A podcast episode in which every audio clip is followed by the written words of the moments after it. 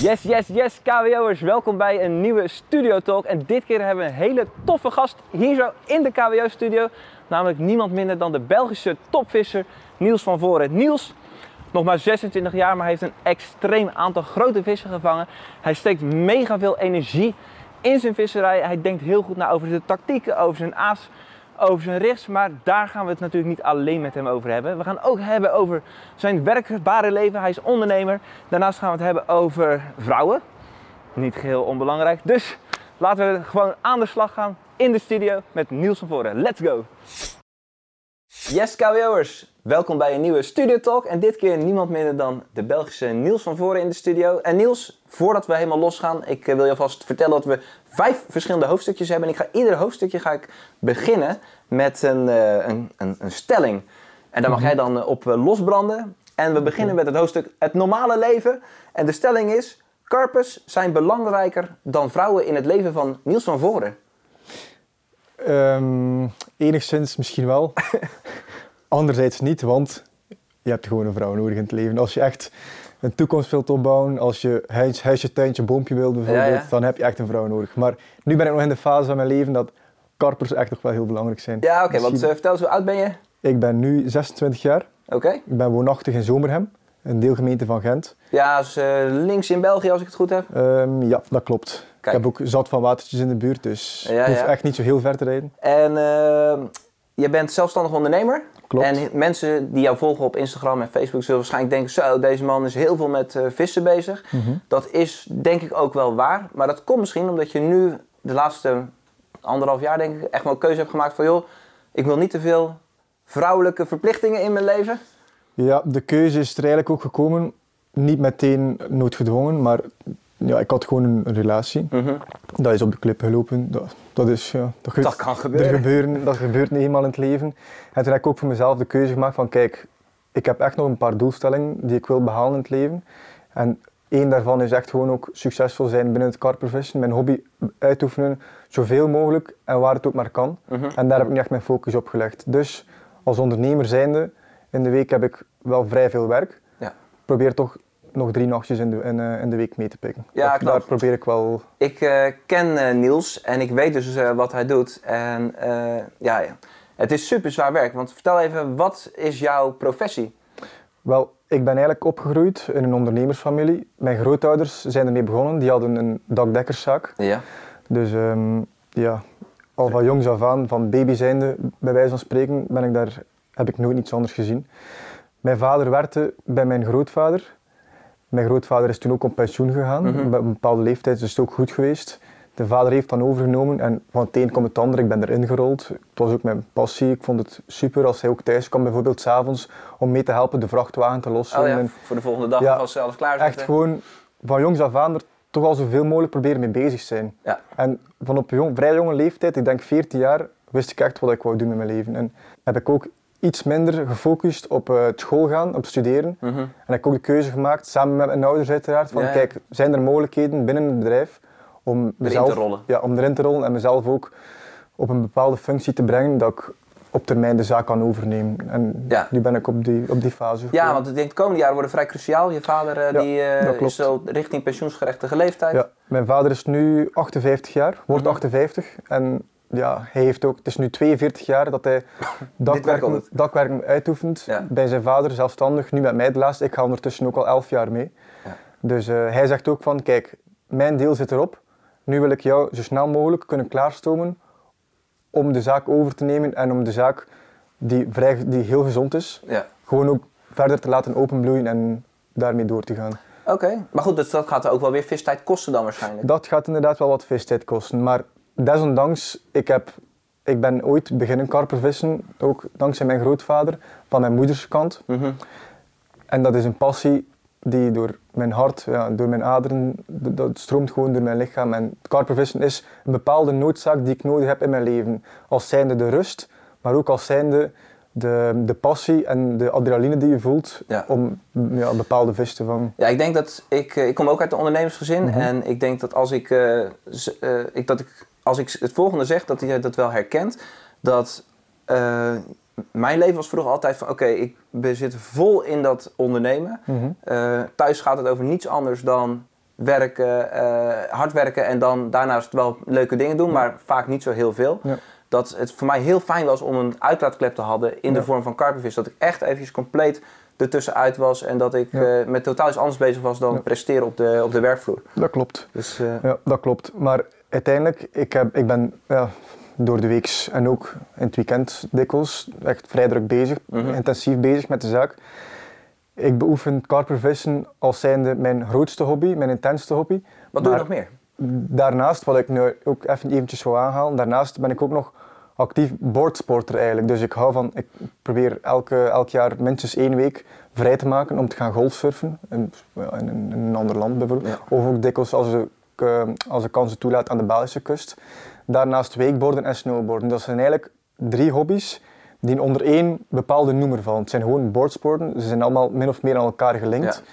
En daar krijgt ook best wel veel tijd in. Ja, en ik kan me ook voorstellen dat dat ook jouw imago eh, als eh, playboy Ja, misschien wel. wel zijn eh was scoren op de molen. Want Ja, je an- bent wel uitgesproken, dus je bent niet de standaard karpervis. Als je jouw Instagram bekijkt, dan zie je een mooie foto van jou in je zwembroek eh dat klopt. Ja. Dus Daar, ik had in, in het begin had, had ik nog gedacht van oké, wat zou ik doen? Zou ik echt fulltime een pagina aanmaken, gericht voor het karpervissen? of gewoon je leven.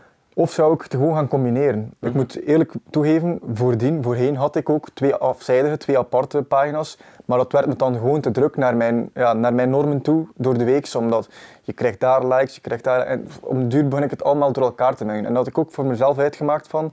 Kijk, ik maak gewoon één pagina, gemengd. Het is te nemen of te laten, snap je? Bepaalde karpervissers zeggen van oké, ik wil misschien meer karpercontent. Ja. Maar anderzijds heb je ook nog je sociaal, je, je sociaal leven, waarvan je ook, Maar ook wel je, je is likes hebt. natuurlijk een hele belangrijke vraag. Hoe reageren de vrouwen op jouw karperavontuur? Gemengd. Oh, toch wel? ja, zeker en vast. Anderzijds, Iedereen enthousiast. ja, dan nu net niet, maar ik moet zeggen, ja, be- bepaalde jeugdige vrouwen Ja. zeggen van oké, ik vind het helemaal niks, die slijmerige beesten, daar wil ik totaal niks mee te maken hebben. Nee. Anderzijds zijn er tegenwoordig ook best wel veel avontuurlijke vrouwen die zeggen van kijk, oké, hoe zit dat in elkaar? Die ook specifiek vragen van eh, dat kamperen en zo, kan je dat ja. ook aantrekkelijk en leuk maken? Dat is eigenlijk ook, dan, geef ik, dat, dan laat ik bijvoorbeeld een clipje zien van eh, de film die ik geschoten heb met, met Robin Bulters Ah, ja. en met Nappie van ja kijk, gewoon lekkere barbecue, gezellig kampvuur. Ja, dat, eh, dat vinden ze eh, natu- koren op de molen dat natuurlijk. vinden ze natuurlijk geniaal. Maar we moeten niet de hele tijd over vrouwen hebben, want dat, Nee, eh, niet. dat dit is eerst blijft een uh, Carper podcast. Ik wil eh, een soort bonusvragen nog erin droppen over een stukje van het normale leven. Mhm. Wat zou je liever hebben? Een eh, surfvakantie naar het Verre Oosten? Of nog één keer met jou in topvorm op de fiets de strijd aangaan met Mathieu van der Poel en Wout van Ah. Aert? Ehm, dat Vertel even, want vroeger heb je dat gedaan. moeilijk. Ja, ik zal gewoon van in het begin beginnen. Ik heb vroeger van mijn 12 jaar bij de aspiranten, dat was toen de categorie voor de allerjongsten, Mhm. heb ik eh, actief aan wielrennen gedaan tot mijn 17 jaar. En vrij, op vrij hoog niveau, laat het ons zo zijn, dat ik de grotere wedstrijden wel mee fietste. Mijn hoofddoelgroep was cyclocross, Ja? wat iedereen allemaal gekend is tegenwoordig van eh, en Mathieu van der Poel voor Nederland en Wout van Aert Ja. in België. Twee grote kanonnen. Ja. Maar het leuke verhaal erin is, om achteraf op terug te blikken, is dat ik uit diezelfde categorie kom. En ik ook in de jeugdcategorie nog samen met die jongens heb gereden. Ja. En om nu daarop terug te kijken, is dat echt wel min of meer hartverwarmend dat je zegt van, wauw, sh- shit. Ik vond het echt wel cool en mooie herinneringen. Ja. Brengt gewoon altijd mooie herinneringen naar boven van, ja, ik heb die bepaalde wedstrijden, die ze nu nog steeds rijden, bijvoorbeeld in het, in het winterseizoen in de cyclocross. Ja, is dat veldrijden ik? Ja, ik heb voor, ja, veldrijden, Ja. cyclocross veldrijden. Ja, het is fantastisch als je ziet eh, wat die jongens nu bereikt hebben. heb je dan nooit spijt dat je op uh, bent gestort? Of zeg je, ja, Wel, we zijn zo'n hoog niveau. Het is eigenlijk, jullie weten dat nog niet, en, en dat is ook iets nieuws dat ik nu toe naar, naar voren toe ga komen. Ik ben nooit gedwongen moeten stoppen met wielrennen Oh. als ik 17 jaar was. Daar zijnde, ik ging niet naar school, ik werkte niet. Ja, ik, ik werkte wel, maar zaak? ik had eigenlijk min of meer een topsportstatuut. Daar ik mij volledig focuste op het wielrennen, omdat het gewoon heel actief en je moet er alles voor opofferen. Mhm. Ik was ook best mm, ja, vrij niveau, niveau hoog Ja, je, mag wel, je mag best, in Nederland mag je gewoon zeggen als je ergens goed in bent. Hè? Ja, weet ik wel, maar bepaalde klassementen re- reden ze mij nooit uit de top, in de top 5, laat het ons zo zeggen. En ik had er echt wel ambitie voor en mijn sponsor, ik, ja, ik had toen ook al sponsor, de, de Mhm. wielerploeg waar ik voor koerste. En twee trainers, die zeiden ook van ja, kijk, uiteindelijk naar je VO2 max waarden. Dat zijn waarden die ehm, met je longinhoud en dergelijke bepaalt van oké, wat is de stampen? conditie en wat kan je aan naar de toekomst toe. Die zeiden ook van oké, je hebt wel aanleg om het misschien ver te schoppen in de toekomst. Dus ja, natuurlijk als kind, zijn, als kind zijnde, puber zijnde, het is je grote droom, je geeft er alles voor op, dan wil je daar ook doelgericht naartoe werken. En op een bepaalde dag moest ik testen gaan afleggen in een sportcentrum Mensana, niet zo heel ver van mijn deur trouwens. En ik ga dat beeld nooit vergeten in mijn leven. Ik was aan het fietsen op zo'n speciale home trainer met allemaal van die zuignappen op je rug, op je buik, met zo'n mondmasker. Ja. Dus dan ze keken, dan keken ze ook echt naar die wattages en dergelijke. En de bepaalde dokter achter de schermen kwam ineens naar mij met een teken van dat ik direct moest stoppen. Ik wist niet goed wat er gaande was. Ik wist wel dat mijn, ehm, mijn uitslagen werden eigenlijk steeds slechter en slechter. Mhm. Ik behoorde tot de middenklasse en eerder ondermaats dan bij de betere. Terwijl je dat wel gewend was om Terwijl, te dat, ja, terwijl ik echt wel op me hetzelfde voelde van binnenuit van oké, wat is er mis met mijn lichaam? Vandaar ook dat we die test laten doen hebben.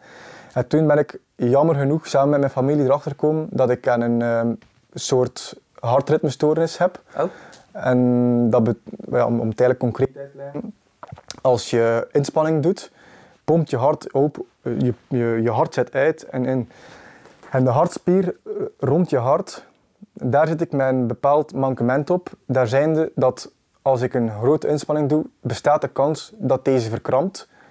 En ook verkrampt blijft, dat, dat ze niet meer openzet, waardoor dat je acuut hartfalen krijgt. oh zo. Dus toen hebben ze ook beslist van, Beter maar niet meer op van, dag, van, eh, van dag 1 op dag ander mocht ik ook totaal niks meer doen. Het was echt van, ja, het was mijn leven, het was meer dan mijn leven. Was het van dat naar niks. Totaal gedaan. Ik was net getekend bij een nieuwe wielerploeg. Ik had net al het nieuw materiaal laten binnenkomen. Dat is, dat is ontiegelijk veel geld. Ja. En alles is eigenlijk nagelnieuw terug verkocht geweest en nooit de materialen gezien. Omdat eigenlijk op zo'n korte termijn hebben ze gewoon gezegd van kijk, dat kan, kan niet, nooit meer. Nooit meer. Ook er, ik moet jaarlijks op controle eenmaal, eenmalig. En toen ze ze zeggen nog steeds van ja, uiteindelijk ehm, topsport wielrennen, topsport lopen, topsport zwemmen. Forget it. Alles wat in een hoge hart, hartslagritme is, dat mag je niet meer doen. Zo. Maar ik zei ook van ja, kijk, ik heb wel een actief, een actief werk, werk dat, dat Ja, ja, thuis ja. wil uitoefenen. Op die daken klimmen is ook Klopt, zwaar. ja, dat is op zich een vrij intensieve job. En toen zei ze van ja, oké, je kent je, je eigen lichaam en als je voelt dat het niet, dat het niet lukt, dan Ja. moet je gewoon meteen stoppen. Ik moet wel eerlijk toegeven, op het werk heb ik er nog nooit last van gehad. Nee, En ik hoop ook dat dat zo blijft. Ja. Maar het zijn echt die pieken, dat ik bijvoorbeeld ook had bij het veldrijden, dat is van ja, quasi nul in een flits, ga je tot helemaal in het rood. Dat is ook gewoon uit een boze voor mij, dus dat mag, Nee. dat mag, dat mag niet meer. Oké, oké. Heftig. Is dat ook de grootste teleurstelling uit je Dat is leven? een van mijn grootste teleurstellingen geweest in mijn jeugdige leven. Ja, Want ja. uiteindelijk ben ik nog steeds maar 26 jaar. Mijn leven moet min of meer nog beginnen. Ja, van het zo te 30 zeggen. wordt het echt leuk. eh. Ja, het schijnt dat dan bergaf gaat. Nee, nee, nee. Mijn leven is een stuk leuker eh, sinds ik 30 ben.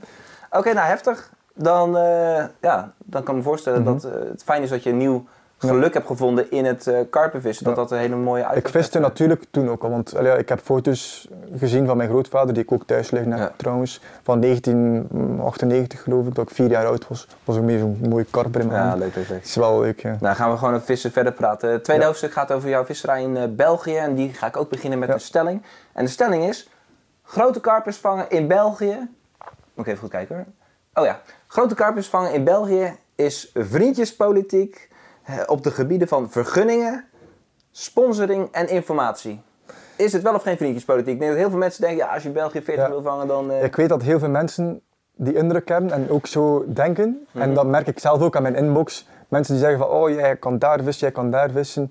Ja, je bent Gesponsord. gekend, ja, gesponsord. Je, je, je behoort al eventjes tot, tot, tot de gesponsorde vissers. Zo lukt het wel. Maar in alle eerlijkheid, die stelling klopt niet in mijn ogen. Want ik heb nu drie syndicaatwateren waar je gewoon eerlijk op de lijst staat. Bijvoorbeeld Heikant, al gekend. Jij Ja, ja. zelf hebt er ook Ik heb nog, ook, eh, jij hebt nog mee alleen geweest bijvoorbeeld.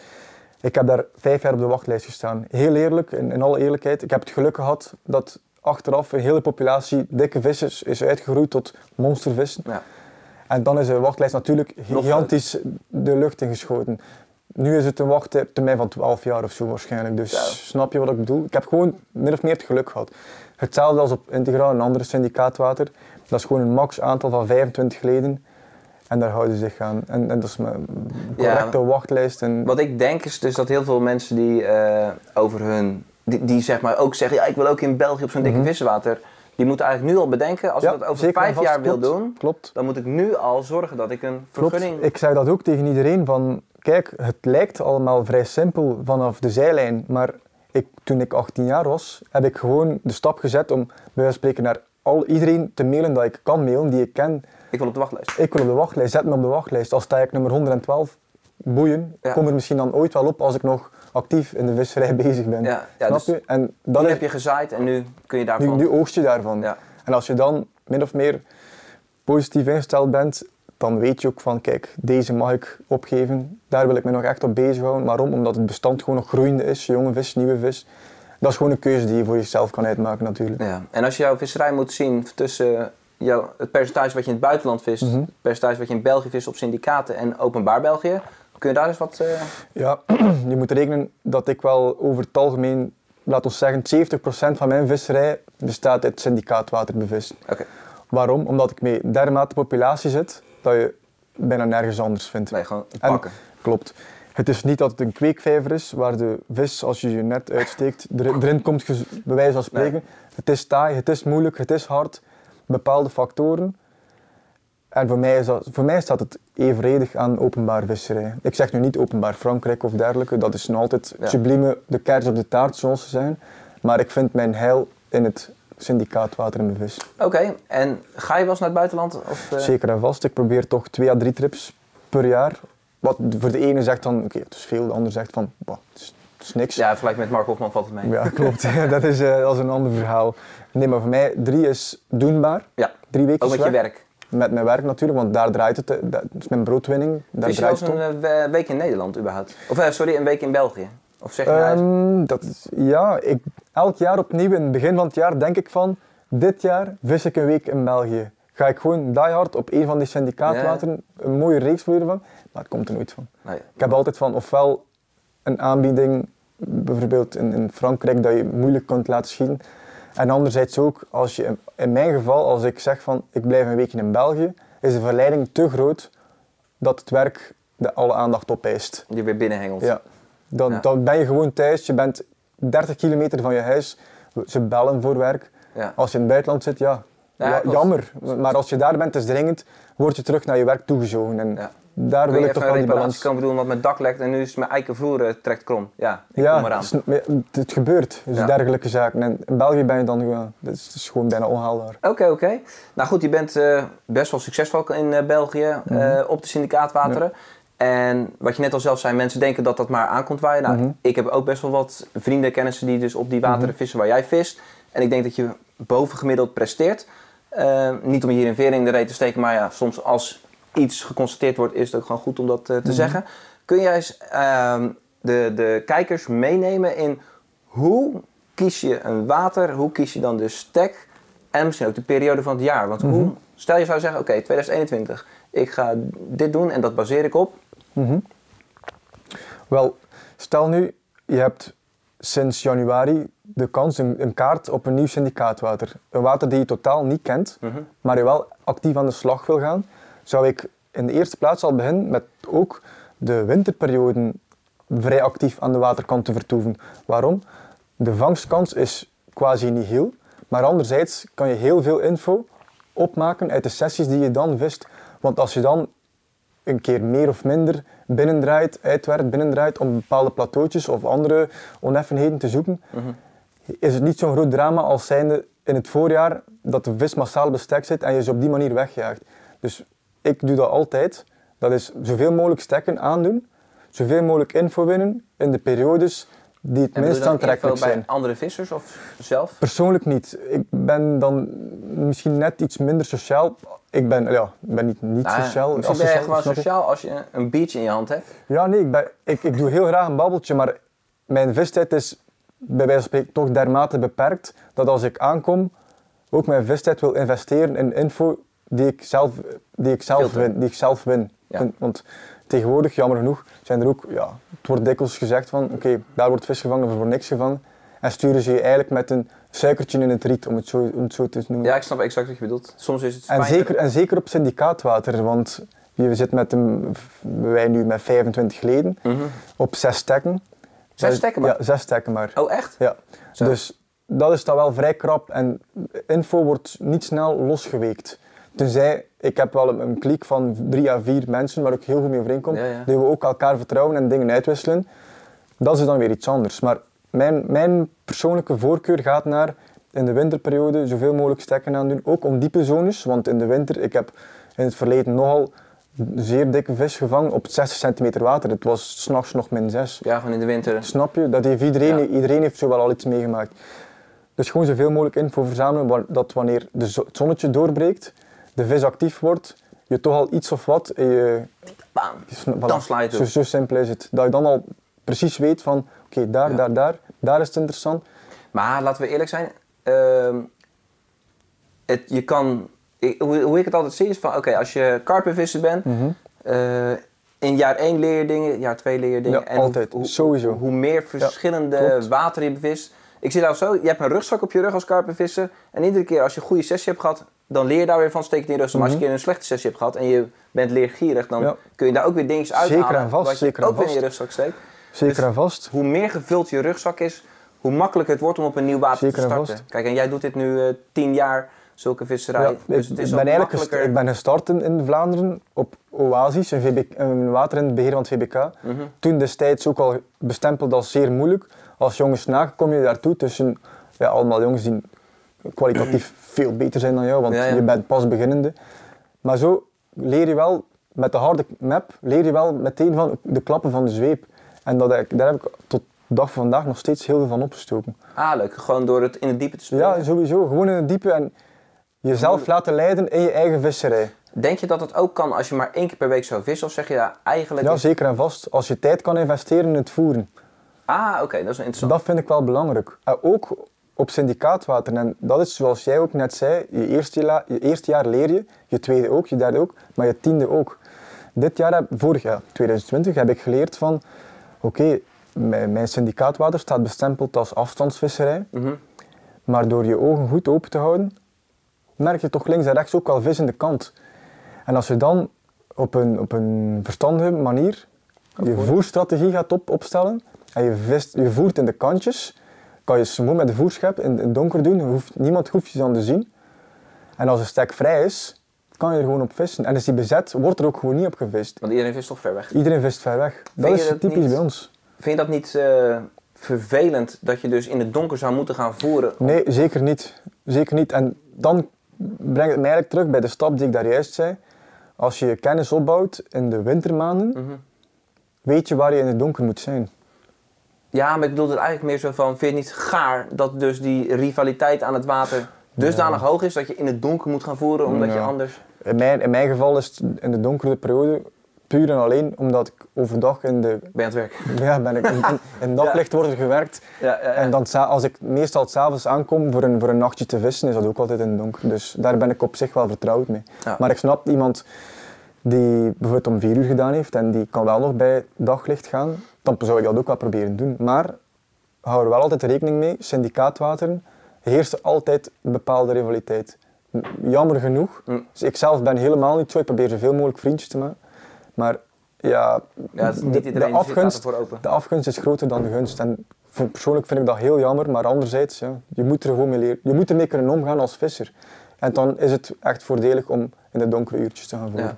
Oké, duidelijk. Ehm, nu we het over voeren hebben. Mhm. Kijk, voeren op een syndicaatwater of op openbaar water, dat is niet zoveel verschil. De vissen, Nee, karpers zijn karpers, dus als ze voer zien, denken ze lekker. Ja. Ehm, kun jij eens eh, vertellen hoe je, tegen de tijd dat deze video namelijk live komt, Mhm. is het voorjaar echt in volle gang, misschien Mhm. zelfs de paai op veel water al geweest. Kun jij eens vertellen hoe je bijvoorbeeld in mei, juni een voerplek aanlegt eh, met wat voor hoeveelheden, Mhm. eh, of je alles op één hoop gooit, doe je het verspreid en hoe je daar dan op gaat vissen? Wel, op eh, het syndicaat waar ik me nu voornamelijk mee be- op bezig hou, heerst er eigenlijk een he- heel grote populatie aan grote vis. Mhm. Ja, 18 kilo plus. Wat wil dat zijn? Dat die vissen ook heel veel eten, weg, heel veel aas wegzetten. En als je een bepaalde stek draaiende wilt krijgen, moet je ook een tijdje van tevoren al stelselmatig beginnen opbouwen. En dan spreek ik over maart, april, om dan eigenlijk in mei, juni echt op top te kunnen zitten. Op het moment dat de vissen makkelijk, min of meer makkelijk gevangen wordt, Mhm. al dan niet voor de paai, maakt op zich niet zoveel uit. Maar ik zou gewoon zeggen, genoeg op voorhand, genoeg op voorhand beginnen en verspreid voeren. Vind ik heel belangrijk. Oké, dus het is niet zo dat je zegt, ik Nee. gooi er een marker in en ik ga met de pomp Nee. eh, 15 kilo Nee. Ja, ik, ik ben een grote voerder. Ik hou van veel voer, veel aas op mijn stek, omdat je dan gewoon ook veel vis erop krijgt. Ja, vast kan houden. Ja, klopt, vast kan houden. Je krijgt ook die wolken onder water, de, de, die roezemoes, vissen onderling. Ja, ik zeg altijd zo'n eh, zien eten, doet eten. Voilà, dat is bij ons ook zo. Als je min of meer trek hebt, je ziet mensen iets eten, dat je, zelf ook, dat, je zelf ook, dat je zelf ook lust, Ja. wordt je honger ook gewoon getriggerd. Ja. Net zoals je in de winkel loopt met honger. Is exact hetzelfde. En daar baseer ik mij ook wel op. Gewoon, ik ben een veelvoerder. Ik kan wel snel 10 kilo aas wegzetten op, op twee dagen voor ik aankom. Ja, Maar ook alleen maar in de- als, als het water het toelaat. Als je ja een- klopt. als een het water boven de 14, 15 Klopt. graden is, dan... Punt eh, 1, watertemperatuur, heel belangrijk. Niks zo erg dan jongens die in het prille, prille voorjaar gaan storten en dan eigenlijk alles lam leggen. In de eerste plaats voor zichzelf, andere plaats ook voor jullie medevissers. Ja. Anderzijds ook, kijk naar het bestand die erop zwemt. Dus eigenlijk, eigenlijk kun je dat vrij simpel uitrekenen. Hoeveel ja, je kunt voeren, dat is ru- ruwe schatting. Als je kijkt naar een, een, een 200, 300 gram per karper per dag, het bestand die erop zwemt en hoeveel kilo de vis in kwestie weegt, kan je wel vrij, kan je vrij snel Even afhankelijk van of er nog meer karpenvissers aan het voeren zijn. klopt, klopt. Daar, Ja. Kan je ook allemaal. Als je, als je actief bezig bent op water, weet je ook van oké, er wordt, door, is aan het voeren. er wordt door zeven man actief gevoerd. Kan je dat gewoon allemaal optellen. En zo, zo kan je daar wel actief mee bezig zijn. Dat doe ik dan toch persoonlijk. Ja, dat is interessant. En dat vind ik persoonlijk belangrijker dan ehm, windrichting en luchtdruk. Gewoon wie, allemaal- wie er allemaal voert en ook wat er gevoerd wordt. Dus een, partikelwater, een boliewater. Maar gewoon wat kan het bestand aan. En als het bestand veel meer aan kan dan dat er al in gaat, Mhm. ben ik, ik persoonlijk nooit bang om echt te storten. Ja, veel je- te voeren. En je merkt waarschijnlijk snel genoeg of het te veel is of niet. Klopt, klopt, dat merk je snel. Ik heb vorig jaar in 2020 ook dikwijls gehad dat ik voor korte nachtjes aankom. Mhm. De eerste, engel, eerste hengel ingooi, de tweede wil inwerpen, de eerste vertrekt al. Ja. Dan weet je gewoon dat je goed bezig bent. Dan weet je dat, oké, mijn, mijn, mijn, wat ik, mijn logica klopt en daar kan ik ook op verder bouwen. Ja.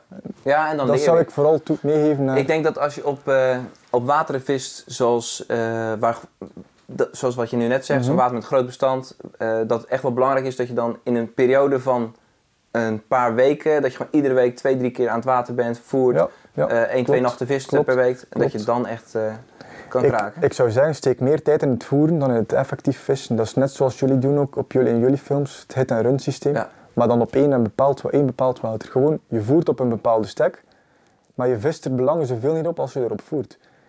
Snap je? Dus doorheen de week maak je gewoon dat er altijd aas ligt. Die vis komt, voelt zich veilig. Al vis je dan maar één nachtje door de week, Ja. ben je quasi zeker dat er vis Dan heb ik wel wordt. een interessante vraag. Want de vraag is dan, hoeveel voer je als je dan begint met vissen? Stel je hebt drie dagen voorgevoerd, Mhm. iedere keer 6 kilo. Mhm. Ik denk dat heel veel vissers dan aankomen dat ze denken, oeh, eerst maar eens even kijken of ik eh, een beet Ja. kan krijgen. En dat ze drie Ja, hengels eh, Klopt. met single hoekbeet bewijs van ingooien. Dat hangt op zich af van de situatie. Stel dat ik gevoerd heb, twee, ehm, twee dagen op voorhand, twee keer 6 kilo, is gelijk aan 12 kilo. Met de wind vol op de stek, Mhm. Dan weet ik van oké, ik kom aan, ik klap, er, ik klap er weer 6 kilo op en dan vis ik erop. Want die vis weet van, de, die vis weet gewoon oké, er ligt genoeg voer, we kunnen met z'n allen erop. En zal ook al sneller een, een, een betere vis uit de toplaag zich als eerste laten misleiden. Anderzijds is in, die, is in tussentijd, is in, tussen in die 24 uur, is het weer helemaal omgeslaan.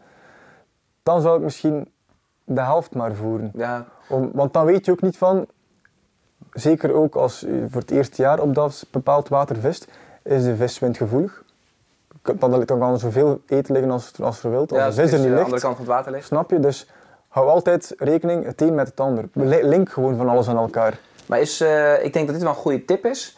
Wat is er namelijk aan de hand? Eh, wat Niels nu zegt is best wel ongebruikelijk. Ik denk dat de meeste vissers als ze aankomen, ook al hebben ze gevoerd, 4 kilo de dag ervoor, dat ze denken, nou ik leg eerst wel even die hengels in en vervolgens eh, doe ik een klein handje bijvoeren. En heel eerlijk, dat is ook een tactiek die ik eh, vaak doe. Mhm. Maar vaak merk je dan dat het gewoon loopt en dat je dus Mhm. best wel kan eh, voorvoeren. En Mhm. 4 of 5 kilo klinkt wel als veel. En het is ook best duur, hè? Laten we dat Ja. Je moet, Ik blijf daar ook bij. En daar, daar volg ik gewoon iedereen in. Iedereen zegt van oké, als gesponsorde visser is het allemaal gemakkelijk. Dat klopt. Het is gewoon zo. Vissen is, een dure, is, is op zich een, een, een dure hobby. Als je hobby binnen je hobby voeren is, dan is het ja, gewoon nog duurder. Ja. En dan moet je gewoon voor jezelf uitmaken. Is het je waard of niet? Daar, daar begint het mee en daar eindigt het mee. En daar hoef je niemand voor af te breken van jij kunt het of jij kan het niet. Dan moet je gewoon puur voor jezelf uitmaken. Nee, we gaan straks nog over sponsoring eh, gaan we praten. Ehm, en nog even terugkomend op, op het voeren. Mhm. Als jij dus eh, je richt neerlegt, Mhm. stel je legt, legt hem neer vanuit de boot. Mhm. Is het dan zo dat je zegt, oké, ik wil dat die vis dat snel vindt. Stel je hebt bijvoorbeeld een hele nacht de tijd. Hè? Jij Mhm. gaat om 7 uur s'avonds je hengels uitvaren. Je hoeft pas 's ochtends om eh, 10 uur opruimen. Mhm. Dan heb je dus, eh, ja, wat is het, dus 15 uur Ja. om te vissen. Ja. Zou je dan zeggen, nee, ik leg mijn hengel neer en ik gooi er zo voer op om te hopen dat die vissen snel naartoe trekken? Of zeggen, nee, ik vertrouw erop dat ik die vissen overal moet kunnen vangen, dus ik voer verspreid. Al voor één nachtje vanuit de boot zal ik wel iets compacter gaan voeren dan. Want thuis dan terug bootvisserij, zojakvisserij voor mij dan persoonlijk. Ja, uitvaren bedoel ik, hè? Ja. Dus, dus wel hengels op de kant, maar dan... Ja, uitvaren. Op, ja, op het syndicaatwater dat ik nu vis is een werpend water. Dus onge- ja, ongeacht wat je er ook wil, dat krijg je bijna nooit op een vierkante meter. dat lukt gewoon niet. Als er 120 meter voeren is, dan, dan mag je rekenen, ligt je, ligt je aas verspreid over een 10 vierkante meter. Ja. Dus dan lig je altijd standaard verspreid te voeren. Maar vanuit de boot vissende opteer ik om, om iets compacter te voeren. Je hebt, oké, 15 uur klinkt veel, maar anderzijds is ook geen 48 uur een weekend Nee, dat je zo van, kan proberen. Het is, je slaapt gewoon een, Ja. groot Nee, deel van. Jij vangt altijd vis, toch? Ja, dat is nu ook weer geen waar. Was het maar zo. Maar, nee, maar wat ik wel zou willen meegeven is, ondanks heb je nu lange, ruime tijd op voorhand gevoerd, Mhm. ik ben iemand die mijn hengel toch wel een metertje of twee naast de voerplek legt. Ook al heb ik er heel lang op gevoerd. Dan, zeg je, dan kun- kan je wel zeggen van oké, dikke vissen domineren de stek. Maar mijn eigen, mijn eigen eh, ervaring zegt mij dat ook die kleine vis er nog tussen hangt. En die kleine vis is altijd gretiger. Zal ik daar eens even een interessante theorie op eh, loslaten? Ik heb natuurlijk best wel veel gevist op wateren waar groot bestand op zit. Mhm. Ehm, met dan een handjevol topvissen. Mhm. En waar ik denk ik heel goed in ben, is aanvoelen van oké, hoeveel kan ik nu voeren Mhm. om zoveel mogelijk vis te vangen. En mijn ervaring is dus van oké, als je dus bijvoorbeeld 7, 8 runs op een dag krijgt, dan kun je ook prima een dikke vis ergens tussendoor eh, vangen. Maar door gewoon één hengel eh, bewijs van op de aanzwemroute, van hoe je denkt dat die vissen Mhm. richting jouw voerplek komen, om daar een hengel neer te leggen met gewoon prop, een handje bollen. Mhm. Dat is vaak ook een. Je zal hiervoor zien dan dat je op die hengel meer dikke vissen Ja, vangt. klopt. Dat is ook, Dat is exact ook, wel, ja. dat, is, dat is ook mijn beleving daarin. En dan nu van zojakvisserij of, of werpend. Ik Ja. probeer altijd op drie hengels, probeer ik toch één of twee hengels gewoon net buiten de voerzone te doen. Al is je voerzone 100 vierkante meter, leg hem gewoon op de zijkant. Twee hengels op de zijkant, eentje erin.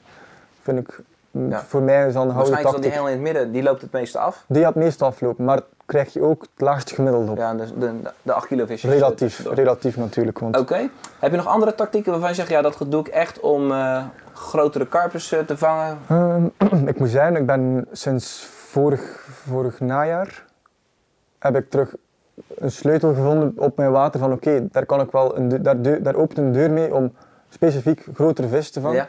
En dat is gewoon een heel lange onderlijn.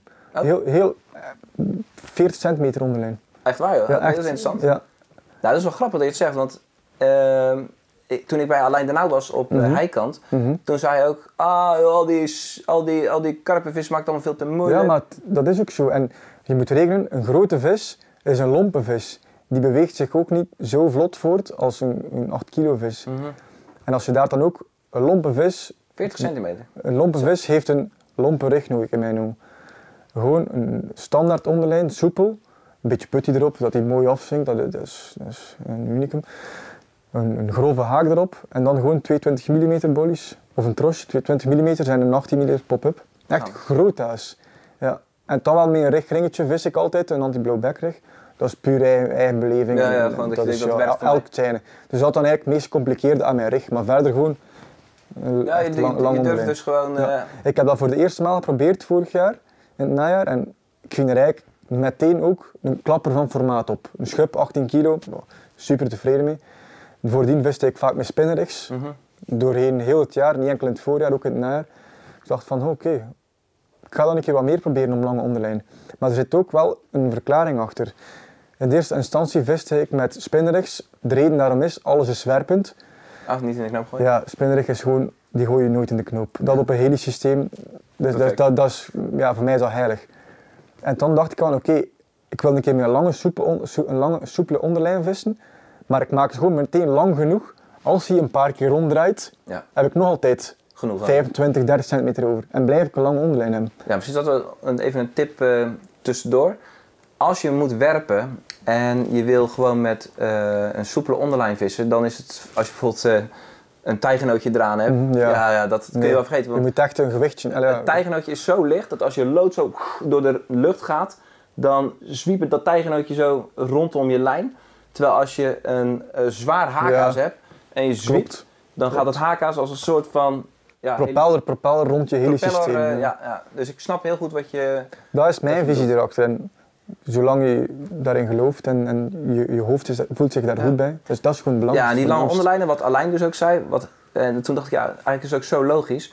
Hij zei dus van een grote vis, die eh, Die kan niet volledig tot bij de bodem komen. bijvoorbeeld, die heeft een grote buik, dus die komt dan zo aan. Die zuigt dat aas misschien van wat Het verder op. zuigvermogen, het zuigvermogen van een grote vis is veel groter dan Ja. het zuigvermogen van een 8 kilo vis. En het mooie is, als je natuurlijk een groot haakhaas hebt, dan zuigt dat ook makkelijker naar binnen, omdat het één, één eh, maiskorreltje is. Dus eh, jongens, tip van Niels en ook een beetje van Alain. Probeer inderdaad die grote onderlijnen is. En nu, oh nee, ik heb nog één vraag voordat we naar rechts en aas gaan.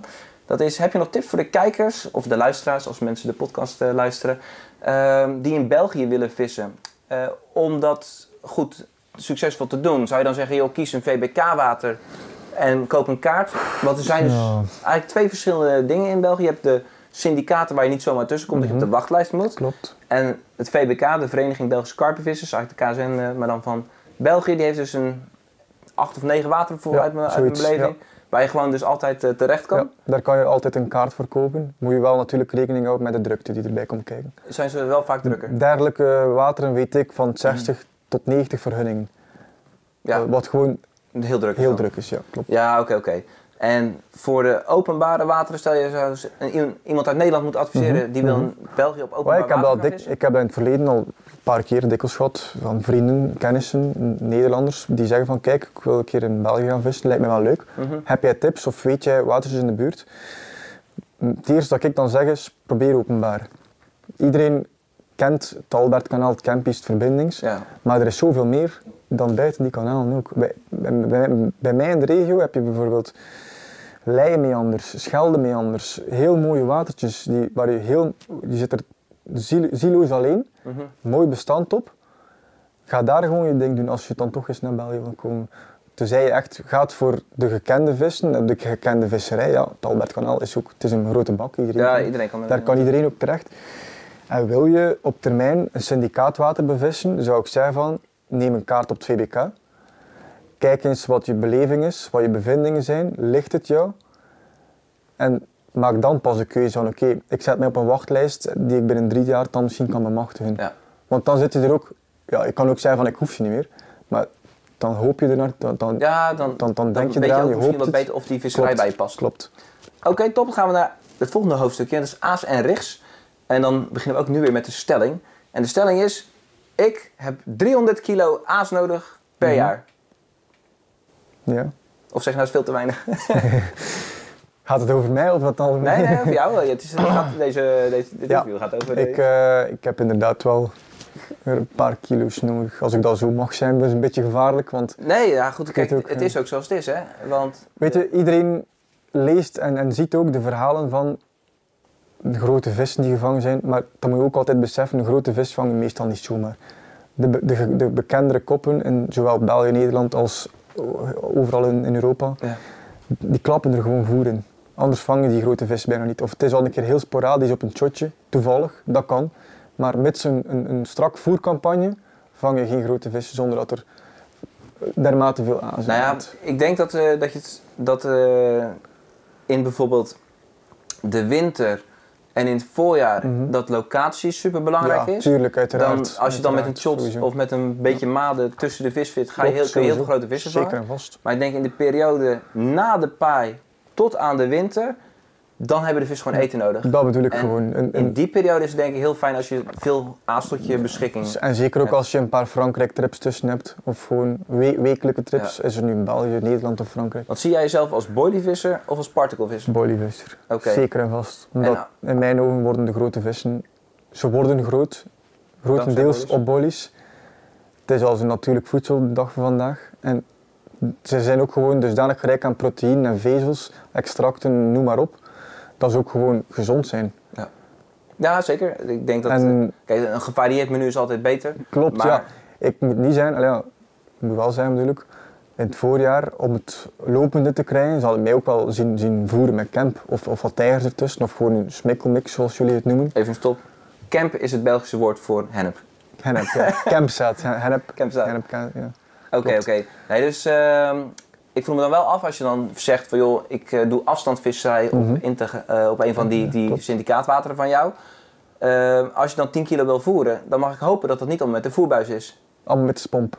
Ah, met de spomp. Ja. Zo, maar daar ben je ook even bezig. ja, zeker en vast. Eh, ik, ik heb het eens getimed. Ja? In het najaar 15 kilo gevoerd, een uurtje en een half. Zo. S'avonds van 11 uur tot half, tot half 1. Ja, oké, maar dat zijn dus dingen wat, waar, we het net over hadden. Klopt. Mensen denken dan, oh ja, Niels van Voren heeft een kaart op een syndicaat. Klopt, laten- klopt. Oh, men- mensen zien dan de foto's, met alle respect natuurlijk, of, of de reviews, of een keer een artikeltje of een filmpje van kijk, mooie vis, 40 euro, nog 40 euro, mooie 30 euro. Ja. Komt ook niet door niks. Nee, Je moet ook wel hard Misschien moet je gewoon een worden. keer een filmpje erop zetten, een timelapse, dat je van, dat je van 11 uur tot half 1 staat Ja, te constant Nee. krijg je wel eens een pijnlijke schouder van, maar achteraf gezien, als je dan aankomt, je, hoort, je werpt je eerste hengel in, je draait je om en je hoort je eerste hengel, ja, dan doe je het voor. Dan weet je van, yes, al het voeren, al het werk is zeker niet voor niks geweest. En is het dan zo dat misschien bij jou ook nog wel, eh, dat, kijk, dikke vissen vangen is leuk, Mhm. maar dat je dus een plan bedenkt en vervolgens lukt dat, Mhm. dat dat misschien ook wel heel bevredigend is. Zeker en vast. Eh, Ik zeg ook altijd, de aanloop naar is dikwijls mooier dan de vangst zelf. Ah, ja, leuk. Maar anderzijds sta ik daar dikwijls ook niet in de, in de gietende regen voor mijn plezier. Zo moet je het ook bekijken. Als je gaat voeren bedoel ik. Ja, als ik ga voeren, en dat, dat is bij alles zo, is nu op, op zakelijk gebied, werkgebied of visgebied. Je moet altijd een input hebben om daarna te kunnen renderen. Ja, ja voor niets eh, gaat de zon Voor op. niks gaat de zon Ja, op tegenwoordig, dat is gewoon zo. Maar stel je zegt, oké, iemand met minder budget, een jong ventje, Mhm. eh, die hoort nu van ja, potverdikke me, ik eh, moet blijkbaar voeren om een Mhm. grote vis eh, te Nee, vangen. dat is ook niet waar. Kun je eens wat tips geven als je dus niet inderdaad dat kan betalen? Nee, je kan ook. Dat zat ik ook zeggen in het begin van, van nu dat ik hier zit. Van alles begint en eindigt bij de middelen die je zelf ter beschikking hebt. Mhm. Maar je kan ook perfect met een zakje van 5 kilo, een zakje van 2 kilo en half, kan je ook aan de slag. Maar het gaat gewoon zo vlot niet gaan. En de, de aantallen zullen in mijn ogen, denk ik dan, minder zijn. Zeker op Ja. druk bezette wateren, waar er relatief veel gevist wordt door jongens die gekend zijn in de scene, die ook elk hun een volley-sponsor hebben. Zal ik eens even inbreken? Ja, doe maar. Als ik een jong ventje was Mhm. en Niels van Voren zou op het water waar ik vis aan de slag zijn, die Mhm. zou iedere, die zou zeg maar 30 kilo per week erin Mhm. kunnen voeren en ik zou dat niet kunnen. Hoe ik mij dan zou onderscheiden zou zijn door eh, heel veel korte sessies te vissen Mhm. en dan bijvoorbeeld de wind te volgen. Dus ook al heb ik dan niet Ja, dat geld. Dan zou ik zeggen, oké, maar dan ga ik het op een andere manier doen, wat Klopt. wel binnen mijn mogelijkheden ligt. En dat is, ik zorg dat ik een fietskar heb, ik zorg ervoor dat ik eh, compacte hengeltjes heb en dat ik eh, het Ja, water rondfiets. Natuurlijk, compacte hengeltjes op een water waar je afstandsvisserij uit moet oefenen, dat is dan net al iets meer. Klopt. Maar ik snap je Ik snap je. insteek, ik snap het perfect. En Ja. dat is ook, wat ik eigenlijk, ik wou het ook net op aanvullen, dat klopt gewoon ook. Je moet, ik heb, dus in het verleden ben ik ook zo, ooit zo moeten beginnen, niks Mhm. komt vanzelf. En als je, je moet jezelf kunnen profileren op een manier los van al de rest. En dat is ook iemand die nu veel voert. Ja, oké, ja, die, die domineert dan misschien wel een bepaalde voerstrek. Er gaat altijd een, be- een bepaald deel van, van de vissen zijn, liggen. Maar zoals je zegt, ga gewoon, probeer je nachtjes doen, probeer gewoon je uren te kloppen aan het water. Steek van je vakantietijd, je weekendtijd, Ja. zoveel mogelijk in je visserij. Zodat je je rugzakje kan vullen Klopt. met informatie, Klopt, met leerpunten. En ook, ja, heb je ambities om, om ja, binnen de karpervisserij iets te betekenen of, of voel je je daar zelf goed bij? Een beetje in de picture vissen, een beetje proberen schrijven, zo die eerste stapjes zetten. Laten we daar meteen... Oh nee, dan gaan we zo meteen. Over, over sponsoring komen we zo meteen terug. Ehm, ben jij... Je hebt, even kijken, nu negen jaar met de ProLine Bodies? Zeven eh, jaar. zeven jaar? Zeven jaar. En zijn dat altijd readymates geweest of freezerbaits?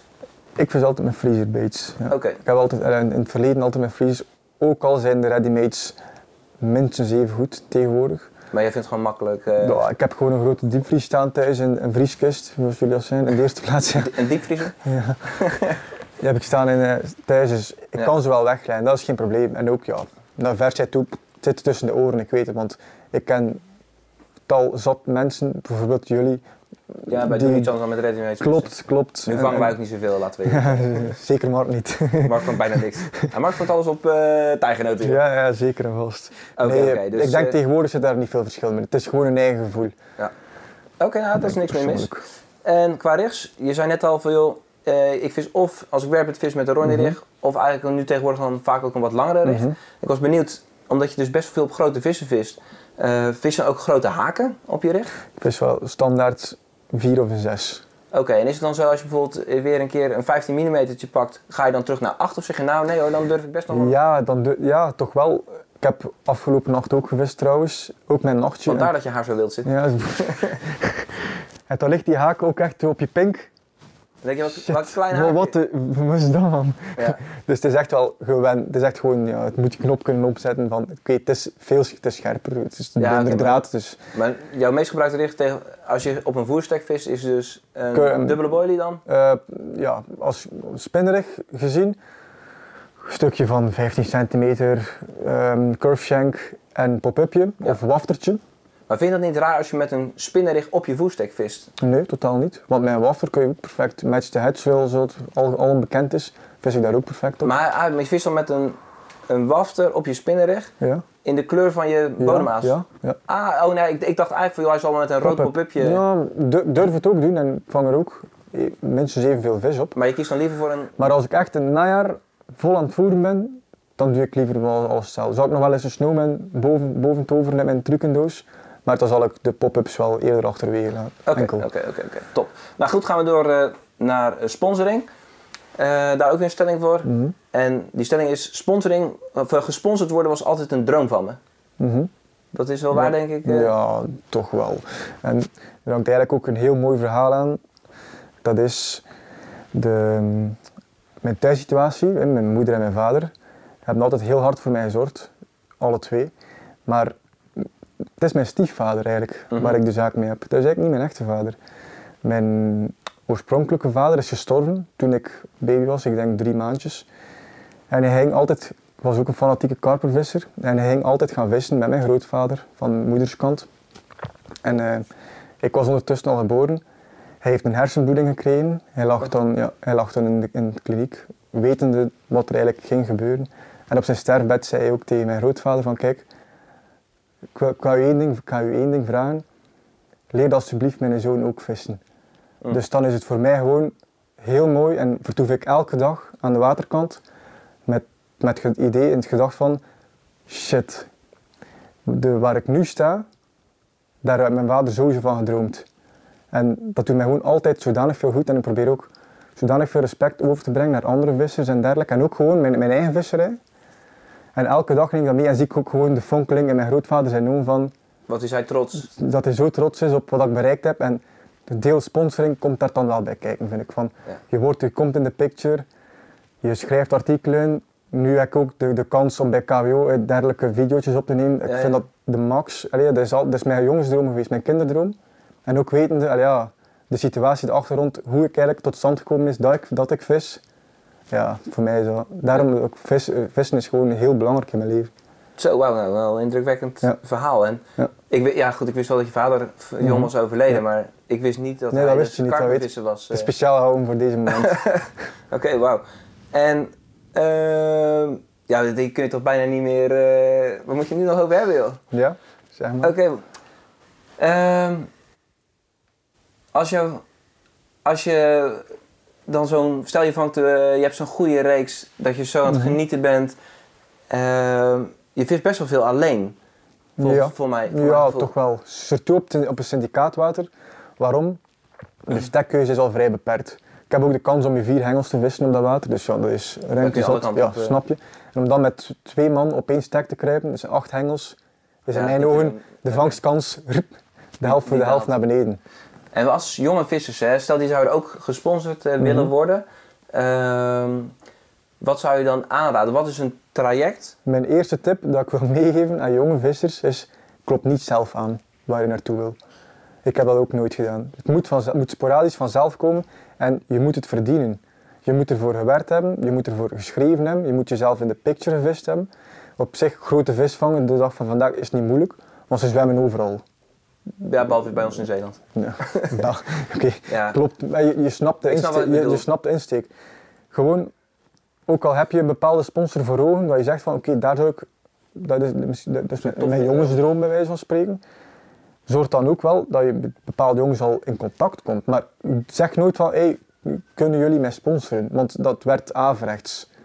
E- Elke sponsor heeft iets van, hm, ja, Als dat zo moet. ja, voilà, Ja. zo hoort het gewoon. Hoe ik denk eh, dat, dat sponsoring werkt, is eigenlijk dat eh, je moet, als je als jonge ventje, stel je zegt ik, wil een, ik zou graag een sponsor willen, Mhm. dan moet je eigenlijk altijd afvragen van wat kan ik die firma dan bieden? Ehm, want je kan wel zeggen ik wil krijgen, want ik wil gratis Ja, boilies. Maar je moet altijd denken van ja, wat kan ik dan dat bedrijf bieden? Kan ik, eh, heb ik een YouTube kanaal waar ik video's op plaats die veel bekeken worden? Mhm. Heb ik een Instagram pagina waar ik veel volgers op heb? Geef ik eh, goede presentaties eh, voor Mhm. andere karpenvissers? Ben ik een voorbeeld aan het Ja, water? Voilà, heel belangrijk, de dag van vandaag, heel belangrijk. sta ik, dus ja, sta ik goed te boek? Dat zijn allemaal Ja. dingen die heel erg Het zijn helpen. allemaal aspecten die erbij komen kijken. En de dag van vandaag is het gewoon zo belangrijk. Ik zeg het, dikke visvang. Ja, i- als je Ja. hengel in gooit. Maar er komt zoveel meer bij kijken. Je fotografie, ook heel belangrijk de dag van vandaag. De, de hoeveelheid volgers, ja, jammer genoeg, Ja. maar het hoort er nu ook gewoon in. Ja, eigenlijk hè, als je ziet, ehm, stel je krijgt per jaar 300 kilo aas gratis, Mhm. wat je normaal in de winkel zou moeten kopen eh, voor eh 8 8 euro de kilo, dan kost dat 2400 euro. Mhm. Maar bijvoorbeeld, eh, jij hebt nu vorig jaar een camera gekocht, Mhm, kost ook 2400 euro. Klopt, maar dat, dat, dat is een investering Ja, maar op dat langere termijn. ook, hè? ja. Dus jij... eh, Dat is allemaal Robin zijn schuld. Ja. Hij kwam af met een mooie camera en Of eh is het aan de andere kant van de kamer? Nee, jouw schuld Robin. wat ik dus bedoel te zeggen is dat eh, jij maakt mooie foto's, maar je hebt wel geïnvesteerd in, Klopt, in ja, de cameraapparatuur. En Klopt. Dus eh, dat maakt het ook weer makkelijk om je Mhm. sponsors tevreden Ja, te stellen. En juist. daardoor krijg je Ja. weer die spullen. Dus Maar alles in het leven Ja. is een cirkeltje. Het is een cirkel, maar anderzijds is het ook aan- werkt het averechts naar de jonge generatie toe. Want ja, zo krijg je ook een beeld van, oh shit, 25 euro, 2500 euro hier, 2500 euro daar. Snap je? Een camera voor je sponsor tevreden te houden, Nee, is ja, moeilijk, Misschien snap zeg je? ik dat verkeerd, want je gebruikt die camera ook voor je werk. Ik en- ben, ook, ik ben ook gestart met een Nikon camera ter waarde van 360 euro. Wat nog Mhm. altijd veel, veel geld is. Je moet Ja, ja. altijd de waarde van het geld nooit niet vergeten. Maar het, het kan ook en het is een mooie opstap. En als je iets wil, moet je daarvoor sparen. En je moet ermee bezig zijn. Je moet, het ook, je moet er vol in geloven. Ja. En zo kom je gewoon overal in het leven. En hoe zie jij de, wat zijn de nadelen van gesponsord worden? Zeker en vast de, de, de nijdigheid. Is er veel jaloezie, merk je Ja, erover? zeker en vast. Ja. Dat durf ik recht voor de raap zijn. Ik weet, er zijn veel mensen die dergelijke zaken afschuwen en daar ook niet vol over, over willen, willen praten of uitbreiden, maar dat is gewoon zo. Het, het, het, het grote nadeel, vind ik persoonlijk, is helemaal niet dat je er veel voor moet opofferen, er veel voor moet doen, hè, artikelen schrijven en dergelijke, Mm. want ik, doe het graag, het hoort erbij. Ja, maar bij jou komt het heel natuurlijk, want jij schrijft makkelijk. Dus ja, je gaat Ja, zitten op een avond en je ja, en- een artikel. Ook al, als, al gaat het moeilijk, ja, het hoort er gewoon bij. En voor die persoon gaat dan misschien dat het moeilijkste aspect zijn aan gesponsord zijn. Maar voor mij persoonlijk is het van, ja kijk, ik, ik las een artikel van jou, jij, bent, jij voelt zoveel, voor jullie is het gemakkelijk, bla bla, al die shit. Daar heb je jaarlijks mee te maken. Ja. En dat, dat, dat moet je ook achter je kunnen laten. Dat, moet je, dat mag je niet allemaal meenemen in je rugzak naar de toekomst, want dan wordt die dusdanig zwaar dat je eraan eronder gaat en dat je na vijf jaar zegt van, kijk, mijn visset staat te koop. Ik Want eh, dat doe de doet- rugzak af en bekijk ja, maar. want dat vind ik niet meer leuk. Oké Niels, dan zijn we nu aangekomen aan het vijfde en dan ook laatste hoofdstuk van deze KWO Studio Talk. Ik wil eigenlijk met jou praten over je highlights. De mooiste momenten uit je leven als karpervisser. En de stelling die we daarvoor doen aan het begin van dit hoofdstuk is stelling 5. Mijn eerste 30 kilo karper was het mooiste moment uit mijn vissersleven. Nee, Nee, ja, ik wist dat dat dat zeker was. niet man. Vertel eens even, laten we eerst vertellen wat je eerste 30 kilo was. Dat was een prup spiegelkarper op Filedon. Ah, oké. Ja. Want had je toen twee 30 kilo's die sessie? Nee, 30, ik had eigenlijk de twee topvissen in een dubbelrun. Heel komiek. Echt? Echt. Maar Dus, gewoon aanbeet, aanbeet, Ja. Eerste aanbeet in, eh, op Stop, we gaan even terug. Ehm, naar zeg maar, hoe voerde je aan, eh, hoe pakte je het aan die sessie? Ik had ehm, helemaal alleen, ik was 18 jaar, helemaal alleen naar Filedon gereden. Echt waar? Ja. Omdat ja, 18 jaar ook nog geen besef van hoe zit het allemaal in elkaar, dat openbaar visserij. Dus Filedon leek me wel veilig, Ja. mooie vis op, ideaal. Dus ik naar daar. Stek 8. Ik had vier hengels. Ik had drie hengels gepositioneerd voor mij op 40, circa 40, 50 meter afstand. Mhm. Exact hetzelfde wat ik net al zei. Een grote voerstrook, twee hengels aan de buitenzijde, eentje in de midden. En dan zat ik eigenlijk, mijn vierde hengel lag in de kom, de kom van 8 en 9. Mensen die op Filedon gaan vist hebben weten waar, waar ik over spreek. Dat kommetje is zeer ondiep. En heel, de voerstek liep als een malle, om het zo te zijn. Ja. Ik had er heel veel vis op. Want ehm, op een gegeven moment vertrekt mijn hengel in het kantje. 6 centimeter water, allemaal goed. Drill hem af. Maar bis dat ik stond te drillen, stond een man op stek 9 met een verrekijker, Nederlanders. Heel goede jongens, by the way. Politie. Nee, nee, nee, nee.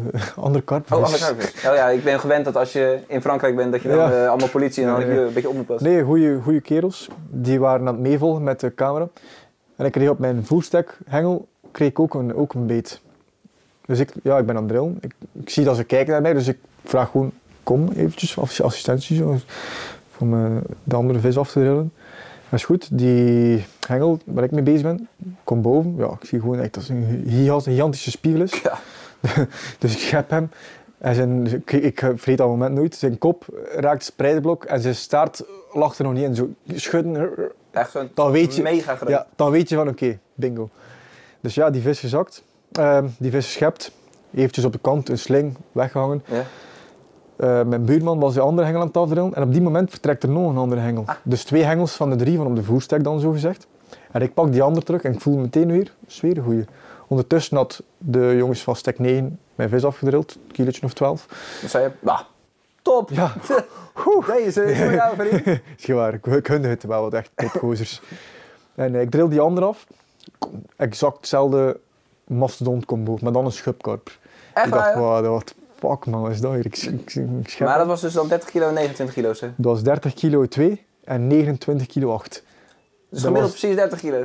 Dat was de topschub en de topspiegel van op Filedon, die ik eigenlijk in hetzelfde moment op één stek ving. Zo. Van twee verschillende uithoeken. Eén in het kommetje Ja, en de ja. ander op de voerstuk.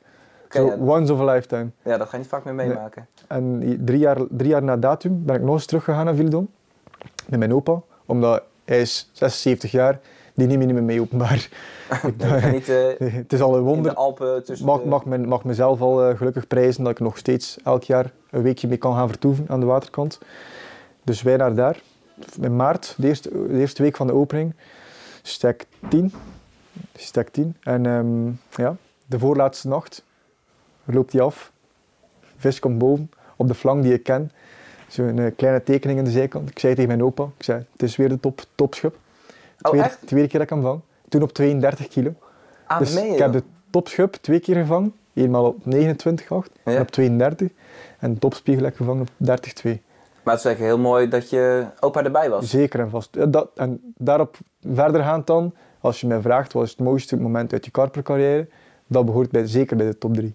Ja. Gewoon die beleving samen met mijn grootvader, gezien de omstandigheden, Ja, gezien het je- verleden, Ja. dan met hem kunnen delen. Als je weet dat de traan letterlijk uit zijn ooghoek rollen van uw grootvader, die het je geleerd heeft, Ja. ja, dat is, daar doe je het voor. Dat is ja, met niks te vergelijken. Nee. nee, ik kan me voorstellen als hij natuurlijk ook heel... Hij heeft zijn zoon verloren, Ja, jouw vader. ja, ja mijn, zijn schoonzoon, want het is... Ah, natuurlijk, ja, oké. Maar, dan Maar ze waren twee handen op één buik. Ze gingen samen gaan vissen. Net zoals jij en Ossie doet, bijvoorbeeld. Maar dan familiegericht. Op die manier. heftig.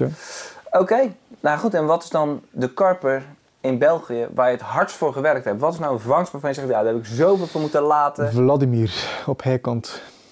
Dat is ook, ik had, ehm, ik had weet van die vis. Ken je de vis? Ja, schub is dat toch? schub, ja. Is ondertussen al gestorven helaas. Ah. Ja. Maar eh, dat was de hoofdreden waarom ik mijn kaart had gevraagd op eh heikant. Ik had iets van, "Wah, Vladimir, de mooiste schub uit ons kontrijn. Een vis van een meter en drie. Zo.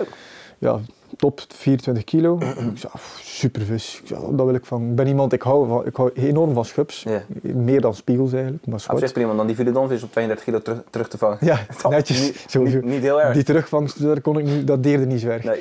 Nee, maar eh, daar heb ik echt ja, vijf jaar op gewacht tegen die kaart te hebben. En dan vol als voor die vis gaan. Ja. En dan kijk ik ook dat, dat specifiek voorjaar heel veel gevoerd. Ook, mm, ik spreek ook over, over kilo's, 30 kilo. Op, doorgaans de week. Ja. Om dan het Maar weekend 30 op te kilo in één keer? Ja, verspreid twee keer 15. Zo, ja, dat is nog wel... dat is eh, heel veel. Dat is, dat is ontiegelijk veel. En een risico, eerste klas, want het is in het voorjaar. Zijn ze los of niet? Achteraf gezien misschien niet de, heel, de, de slimste zet. Maar ja, de eerste nacht was gepasseerd, blank helaas. En in de ochtend zou ik mijn hengel eerbiedwaardig dit, dit, dit doorbuigen. mhm. Ja, ik, ik sla aan. En ik weet dat Vladimir was toen destijds een van de hardst vechtende vissen op heikant. Ja. Ja, ik zat in een boot en die vis trok mij van de ene kant naar, wow. naar, naar van achter bij Alijn Ja, ja. tot aan de voorkant waar die grote tent stond. Echt? Ja, ik wist van, right, Dus de kans is 11 kilo, groot. eh. Nee. Ik kom boven, ik zie het met, ja. En dat was een heel mooi decor toen, want de zon kwam op, het was heel mistig. Je zag eigenlijk een pakmist, je zag niks. En daardoor die oranje gloed in. Ik zat eigenlijk op te dobberen op het water, windstil. Ja. Fantastisch moment voor mij persoonlijk. Was je alleen? Eh Aurélie was mee. Oh, liep was met je ex-vriendin. ex-vriendin, ja. Wat zei kom eens terug naar de kant. eh. Nee, nee, nee, ja, ze heeft foto's gemaakt. Ze heeft altijd mooie foto's gemaakt, niks op aan te zijn. Heel zeker niet. Leuk. En, maar ik vroeg wat is de vis waar je het hardst voor gewerkt hebt. Dit is natuurlijk gewoon misschien je mooiste vis geweest. Het is een anekdote, maar Hoe zwaar was die? eh? mm, 23,8. Zo, oh, zo zwaar joh. Ja, toch, toch. Wauw. Maar hardst voor gewerkt. Of werk je nooit hard? Nee. Ja, bij jou is het altijd eh, hard Weet je, ja, uiteindelijk moet je het bekijken binnen mijn visserij. Het hard werken bevindt zich in het gewoon meermaals gaan voorvoeren. Kilometers vreten, echt die hard voeren. Ja, En om dan eigenlijk een bepaald seizoen of een, een, st- een stuk ervan goed te maken, een berg vis te vangen met een aantal uitschieters, ja, dat zijn dan eerder mijn, ja. mijn, mijn, mijn mooie... Mijn mooie Is het ook zo dat je, dat je vaak in blokken vist? Dat je zegt, oké, ik ga op eh, syndicaatwater A ga ik vissen drie nachten per week van eind mei tot eh, begin... eh, Ja, dit jaar wel. Ja, dat je echt heel goed Ja. gaat plannen. Dit jaar wel, omdat er is terug een mooi syndicaat bijgekomen sinds dit jaar. En, Is dat eh, toevallig waar ik ook een vergunning van heb? Ja, zeker. Kijk, dat is ook eens even toevallig. Dat is, eh, dat is, dat is toekomstmuziek voor Ja. ons samen. Ja, dat is daar. En ik wil echt in het voorjaar, omdat ja, het is gewoon een voorjaarswater. Het is, het is vrij diep, maar er ligt een centrale plateau, een heel groot plateau waar die vis altijd opkomt, vrij vroeg in het jaar. Dus daar wil ik echt wel van maart tot begin mei, wil ik daar zoveel mogelijk vissen gaan vangen. En is het dan zo dat als je daar gaat voeren, dat dan andere mensen daar rekening mee houden? Want in principe Nee, er wordt gerekend, nee. De syndicaatwater, kun je gewoon, wordt er je, je gerekend kan gewoon hebben dat jij daar s'avonds voert en s ochtends zitten andere vissen. op bepaalde wateren wordt er rekening mee gehouden. Dan denk ik bijvoorbeeld aan de surf, heilakker. Ja, ja, ja. Daar is iedereen wel compatibel met elkaar. Maar de- groot water, hè? Met veel stekken. Klopt, maar ja, anderzijds, het water waar wij gaan vissen is ook niet klein. Hè. Mhm. Maar ja, er wordt minder rekening Iets gehouden. meer aanschieren. Misschien wel, ja. Maar ja, dat hoort er allemaal bij, bij de visserij tegenwoordig. Ja. Oké, en als je dan zegt gewoon, waar ben je nou in je visserij het meest trots op? Is dat dan misschien toch het moment eh, dat je zegt, van, ja, ik heb de, in de, ben in de voetstappen van Ja. mijn oorspronkelijke Ja. overleden vader Ja. eh, getreden? Dat is voor mij de drijfveer van het karpervissen en ook het mooiste. Het mooiste verhaal is gewoon ja, dat, dat ik nu hier zit. Snap je? Dat ik ja, toch al dus ver geschopt heb, dat ik hier überhaupt mag komen. Nou ja, En, ik, eh, eh, je, mag, je mag gerust vertellen dat je ons net al bij 1000 euro hebt gegeven Ja, voor mij, Robin. En dat, je was de bedoeling, dat, was de, dat was de bedoeling niet. We gingen dat eigenlijk mooi stil, stil dat is waar. Nee, toch wel sowieso de beleving, de passie die ik samen kan delen met mijn grootvader. Mhm. Gezien de omstandigheden van vroeger. Thuis kijkend in mijn album van mijn overleden vader, zijn foto's. Weten dat ik nu eigenlijk al van Palmares samen gevist heb. En nog steeds maar 26 jaar ben. Ja, een jong, een jong broekie. Oké, Dat is voor mij het mooiste. nou dan gaan we afsluiten Niels. Goed. wat zijn je doelen voor ene- te- 2021? Wat heb je jezelf opgelegd? eh, werk, privé en op vissen. Dus we hebben drie verschillende vlakken. Laten we beginnen met werk. Ehm, dit jaar Oeh, simpel gezegd, verder ermee wel bezig zijn. We hebben een heel, gezond, heel gezonde firma, een gezond bedrijf, vader en zoon. Zoals ik ook al zei, mijn vader is op een bepaalde leeftijd dat het allemaal wat kalmer aangaat. Misschien dit jaar of volgend jaar beginnen kijken voor personeel. Mhm. Zodanig dat die ook stelselmatig kan inrollen. Ja, dat En die ook, eruit ja, klopt, dat die ook gewend wordt van oké, de, de, de knepen van het vak bij wijze van spreken. En ook dat je elkaar goed aanvoelt, want je zit uiteindelijk wel heel veel samen op tak, eh, op, op het werk. Ja, vijf je dagen moet geen ruzie hebben. Ja, nee, dat is, we moeten een goede band hebben, een Oké, goede dus klik. hard werken op het werk Ja, en een beetje uitbreiden. En dan eh, Eh, komen we bij, klein beetje uitbreiden, ja. bij privé. Hoeveel eh, vrouwen ga je aan de lans nagelen? Liefst één goede. Ja, Dat, dat, zou wel een keer tof zijn. maar wel eentje waarvan je mag blijven vissen. ja, eentje, en dat ik mijn vrienden mag zien. Ja, dat zou zo. Ja. Kan ik daar even een anekdote over vertellen? Kom maar even met de camera. Maar Niels en ik zijn dus onze vriendschap gaat van een jaartje of eh, vijf, zes terug al eh, dat we Ja. goed met elkaar eh, om, omgaan. En ehm, ik heb altijd wel geprobeerd jou denk ik soort van advies te geven, hè, Mhm. onder de vleugels een beetje te nemen Ja. op visgebied. En op zijn deur kreeg je natuurlijk een vriendin die, die jou echt wegtrok bij je vrienden. Bij jullie, Vo- voornamelijk bij jullie. Ja, dat het helemaal nergens voor nodig was, want wij zijn gewoon gezellige, Ja, ik, vrolijke ik weet wel hoe het komt, is eigenlijk ook mijn eigen schuld. Want ik heb te veel indexverhalen verteld, denk ik. Ja, klopt. Kijk, als jij op een barbecue eh, een ander meisje gaat zoenen en die vertelt dat thuis, is natuurlijk niet zo handig. Nee. Maar goed, laten we daar eh, het niet over. laten Kan ook maar redelijk zijn. Ja, laten we daar maar niet eh, over. We gingen nog hebben over je visdoelen Ja, voor 2021, dat was het. Ik dacht al iets. hè. Ja, ik wil sowieso dit jaar mezelf gaan uitbreiden naar ehm, fotografie. Mhm. Ik heb nu, zoals je onlangs ook ja, net ook aan, aangaf, een nieuwe camera gekocht.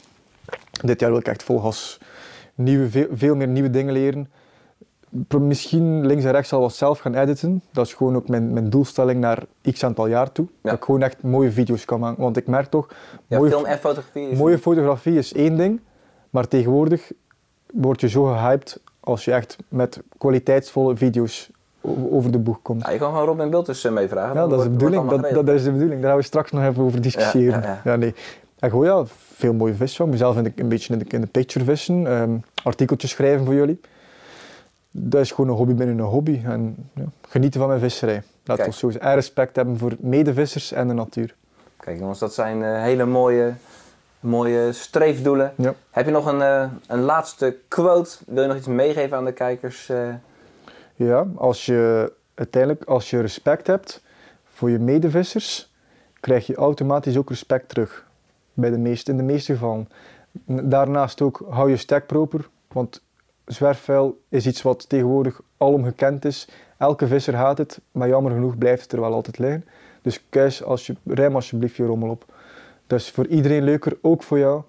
En als je bepaalde aspecten gewoon respectvol behandelt, dan ga je dat van jezelf ook merken dat je visserij veel aangenamer gaat worden. Dat was het. Oké jongens, ja, dan sluiten we hem af. Dan eh, dank ik jullie allemaal voor het kijken naar het interview. Ik eh, vond het een van de betere interviews die we gehad hebben. Ondanks dat je een Belg bent die natuurlijk Maar, je hebt, in eh, één positie kan zitten, anderhalf uur lang. maar dat doe ik voor bulters, want anders is, eh, camera, is de camera Ja. niet meer scherp. De cameraman zegt, ja, Maar ik kan wel, de- ik kan wel degelijk bewegen. Ja, is niet, hij, eh, hij is flexibel in de heupen, jongens. Misschien eh, zien jullie Niels nog terug op een dansvideo. Waarvan jullie Niels zeker terug gaan zien is een eh, video met eh, Robin. Een video met mij als het goed is eh, gaan we van de zomer wel maken. Dus jongens, eh, stay tuned voor meer moois. Volg Niels op eh, Instagram, Facebook. En dan zou ik voor nu zeggen, geniet van alles wat op KWO is. En wat er in de natuur te beleven valt. En bedankt voor het kijken. Zeker vast.